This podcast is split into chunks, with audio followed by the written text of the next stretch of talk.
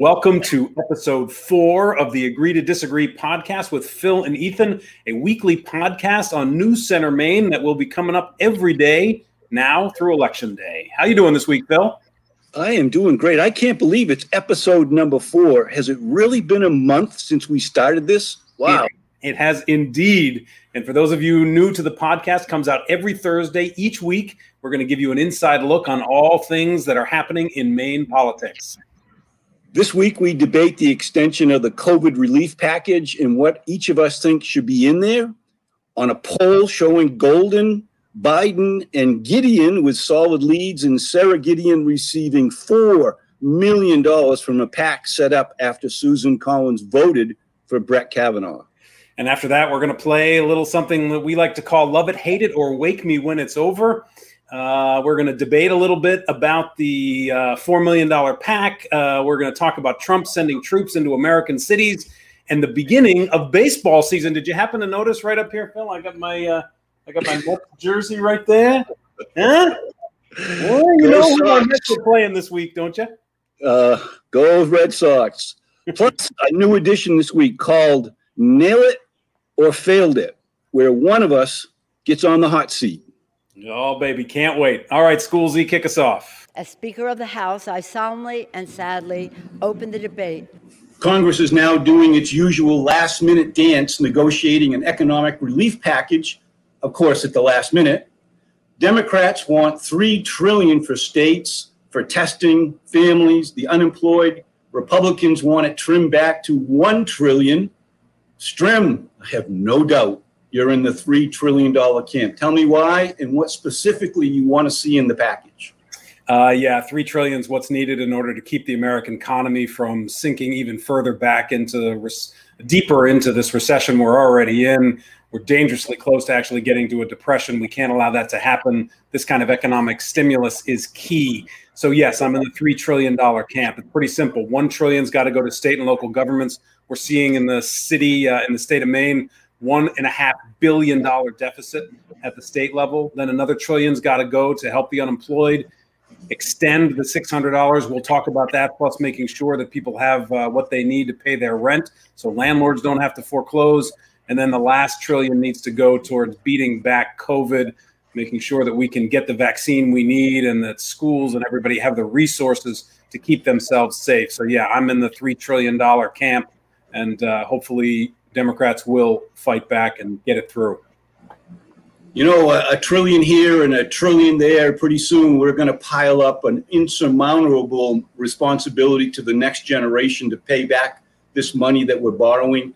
I think we have to be mindful as well that what do we do the next time there's some unexpected jolt to our uh, economy? Are we going to go borrowing our way out of the next uh, challenge that we face? I think we have to be very strategic and make sure that people have an incentive to work. Right now, I'm hearing from uh, clients of mine in the financial field that they got employees that don't want to come back to work because they're making more money staying at home. That's in nobody's best interest. I think it's time for the state of Maine to come back into session. The, the budget woes that we're going to have to address were known months ago. One just has to look at how much tourism has dropped off, which impacts our revenues for fuel taxes and sales taxes and meals and lodging. This, this should uh, come as no surprise that we need to make some significant adjustments and borrowing more money to keep the status quo is not the path I believe is best for Maine or America. Yeah, but Phil, if we don't borrow the money, the economy is just going to start to collapse. The jobs aren't out there. People can't go to work yet. It's not safe. We shouldn't be asking people to go to work. We'd be derelict in our duty around the health of this country if we did that. These are the times when we need to borrow the money in order to keep our economy going. And that's 600 bucks. They have to keep it at that level. Too many people will be evicted from their homes if they don't. All right, Phil, a new poll is out from Colby College. It's showing Biden, Gideon, and Golden all winning by anywhere from five to 12 points. Phil, is this the great blue wave so many on my side of the aisle have been waiting for and so many on your side have feared? And if not, why not? Well, uh, I, I, hope you will take uh, great uh, comfort in, in, these polls because it's only July. It's a long ways off till November, and I think you're going to find that there is a tremendous amount of people who are not actively involved in sharing their opinions on social media who believe that a, a blue wave brings Joe Biden to the presidency where he is trying to be more progressive than Bernie Sanders. And I think the more people learn about the policies that are part of his platform, the more people are going to say, you know what, uh, Trump may not be, uh, you know, Mr. Congeniality, but he's focusing in on things that will get jobs back into America, that will make America great again. And I think you're going to see that these polls are going to quickly um, tighten up, and uh, it, it's going to be a horse race. There's no question about it. It's not a shoe in for anyone, but I wouldn't take too much uh, comfort in those polls. Yeah, look, it's very early. Certainly, it will tighten up. I don't have any doubt about that. But I'll tell you what, I do think there is a lot of energy on my side of the aisle. Uh, and I'm feeling some uh, some on your side of the aisle, in which people are feeling a little discouraged, rightly so. Donald Trump's numbers are just plummeting. Uh, I do think Biden's going to win the state. I do think Golden's going to win his seat, and I do think that uh, Sara Gideon's going to win hers. Whether it will be by these margins, obviously, it'll be only time will tell. But you know, the president's handling of this economy has just left too many people desperate, and Susan Collins has simply refused to find a way to separate herself from Donald Trump. She continues to support this guy, and he is not popular in Maine, just the same way he is not popular around the country. So uh, I, I, think that these poll numbers are reflective of a real wave uh, that could be happening this fall. Well, if if you're right, that is going to send a very chilling message to the ec- economy that has finally had a chance to recover before the COVID virus uh, descended upon us. And if you look at it from the bigger picture, Ethan, if if Susan Collins is defeated in November, that's just one seat that would change relative to what's already, um, you know, in office here in the state of Maine. And that's why I think you're seeing so much money come in from around the country for Sara Gideon, because we're a low population, we're an easy price to pay for media access, and this is not about the citizens of Maine. This is about a national election, and I think Mainers are going to take note of that and vote accordingly. Well, we'll see what'll happen. You know, look, if Susan Collins, if we're able to defeat Susan Collins on the Democratic side, that means the Senate is going to go blue. That's a big effort around the country because look, Congress right now, the Senate has been a real roadblock to some important work. So trying to win that seat and bring it over into a blue column for Joe Biden so he can get his agenda through that's a very, very important part of this conversation. Let's move on. A bribe to one is a gift to another. Speaker Sara Gideon just got a very large infusion of cash as Senator Collins was deciding whether to vote to confirm Brett Kavanaugh to the Supreme Court. A crowdfunding campaign was launched. And the message to Senator Collins was if you vote to confirm, we will give the money to your opponent. Collins called that an attempted bribe. She voted to confirm him anyway, and Sara Gideon actually received almost $4 million this week. Strim, should Sara have accepted this money? Uh, yeah, of course. I mean, look, these are, you know, um, Susan Collins is going to get all kinds of low donors, just like she is. She's already raised more money than she's uh, raised in her past races. This is going to be record spending. None of us like all the money in politics, but this is a race that has national significance. So people all over the country are giving to both candidates. Uh, you know, Susan Collins voted the wrong way on Brett Kavanaugh. There's just no way else to explain it. She is pro choice. She claims she is moderate, and yet she puts somebody on the Supreme Court who is neither moderate nor is he pro choice. He is going to vote to overturn Roe, as we have already seen him attempt to do. So, uh, Susan Collins has to recognize the significance of her vote, stand by her vote. She can call it whatever she wants. Uh, but in the end, there's a lot of people around the country, not only in Maine, who want to make sure she doesn't get another term. Well, the other side of that conversation is that, yeah, there's plenty of money piling in from all over the country. So why does Sara Gideon need to take $4 million from clearly what was described as a, if you don't vote this way, we're going to send $4 million to your opponent. I don't, how do you, how else do you describe it? Is she was being offered a bribe and she didn't take it, which to me is a sign of political courage and principles and integrity. And I think that's going to matter to voters in the fall. Sara Gideon made a big mistake taking this money. She didn't need it, and it's created an opportunity for this conversation to say, well, what else is for sale in Washington? Yeah, I, I, don't. I don't think anybody sees this as a bribe or not a bribe. This is look. These are small donors. These are a lot of people in Maine who are given to Sara Gideon. They're going to keep giving to Sara Gideon. You know, uh, look, money in politics. We all like to talk about it. We love to pontificate about it.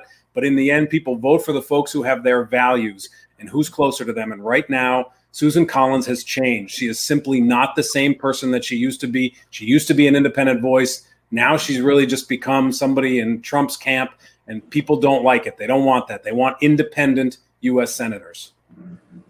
All right, Strim, let's play Love It, Hate It, or Wake Me Up When It's Over. Each of us mention a topic, and then the other dis- declares whether you love it, hate it, or want me to wake you up when it's over. First up, do it. Senator President Trump has sent federal troops into a number of American cities to protect federal property and quell demonstrations. What do you say? Love it, hate it, or wake me up when it's over? Yeah, no surprise here. I hate it. This is not what should be going on. William Barr testifying in front of Congress this week, uh, just really looking terrible, going into some areas, not into others. This is not the kind of uh, you know government that we want going in and attacking our First Amendment rights. So on this one, I absolutely hate it.